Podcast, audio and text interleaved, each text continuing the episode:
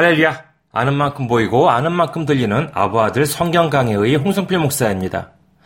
오늘은 구약 창세기 1장 20절에서 23절까지의 말씀입니다. 봉독해 드리겠습니다. 창세기 1장 20절에서 23절. 하나님이 이르시되 물들은 생물을 번성하게 하라.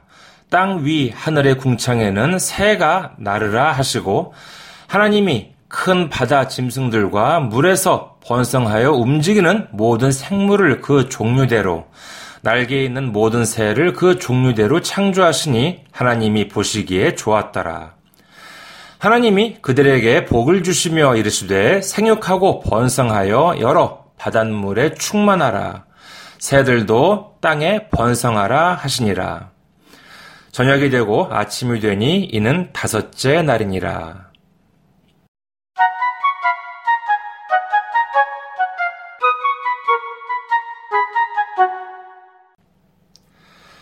시간과 공간을 창조하신 하나님. 하지만 아직 그 안에는 텅 비어 있었습니다.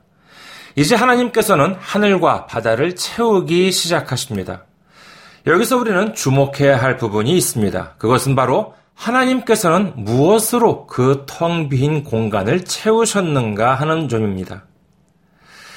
1장 20절에서는 하나님께서 하늘을 새로 채우시고 21절에서는 바다에 큰 짐승들과 모든 생물들을 그 종류대로 창조하셨다고 말씀하십니다. 그리고 이를 완성하시는 것이 바로 22절입니다. 하늘을 채우신 새들, 바다에 채우신 여러 생물들한테도 복을 주시면서 생육하고 번성하라고 말씀하셨다고 성경은 기록합니다. 이런 말씀을 들으면 어떤 분들은 이렇게 생각할지도 모릅니다. 하늘도 바다도 텅 비어 있는 것이 아니다. 하늘에는 산소와 이산화탄소 같은 여러 물질들도 가득 차 있다. 바닷물 속에도 산소나 수소나 나토리움 같은 물질들이 얼마나 많이 함유되어 있는지 아느냐. 혹시 그런 생각 해보지 않으셨습니까? 그렇다면 왜 성경에는 그런 말씀이 없었을까요?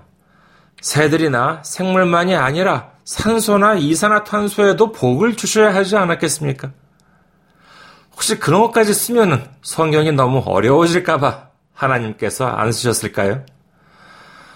물론 그런 물질들도 모두 하나님께서 창조하셨습니다. 그것은 분명합니다.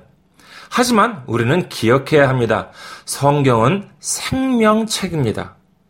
생물한테는 생명이 있지만은 물질한테는 생명이 없습니다.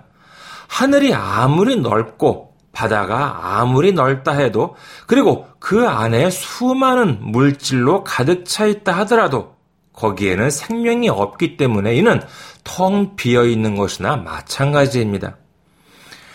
하나님께서는 물질로만 가득 차 있는 하늘과 바다에 생명을 주셨습니다. 그리고 그 생명들에게 명령하시기를 번성하라고 하시면서 복을 주셨던 것입니다. 사랑하는 우리 성도 여러분, 우리 마음속은 어떻습니까? 현대를 살아가는 사람들을 보면은 참으로 많은 일들을 하고, 많은 생각들을 하고, 많은 고민들을 합니다. 대표적인 것이 무엇입니까? 바로 돈이지요. 물질입니다. 돈이나 물질이 중요하지 않다는 것은 아닙니다.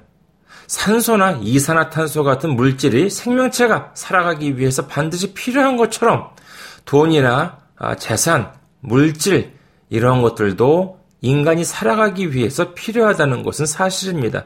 하지만 하나님은 돈이나 물질에 복을 주시지 않았습니다. 생명의 복을 주셨던 것입니다. 하나님께서는 우리가 우리 마음을 돈이나 재산이나 물질로 채우기를 원하지 않으십니다. 이는 아무리 채워져 봤자 텅 빈 것이나 마찬가지이기 때문입니다. 우리 마음을 생명으로 채우셔야 합니다. 그렇다면 생명이 무엇입니까? 그렇습니다. 바로 예수님입니다. 예수님은 길이요, 진리요, 생명이라고 말씀하십니다. 우리 마음을 예수님으로 가득 채웠을 때 하나님께서는 복을 주십니다. 생육하고 번성하고 충만하게 하십니다. 우리 마음을 예수님으로 채우시고 30배, 60배, 100배로 생육하고 번성하고 충만하는 우리 모두가 되시기를 주님의 이름으로 축원합니다.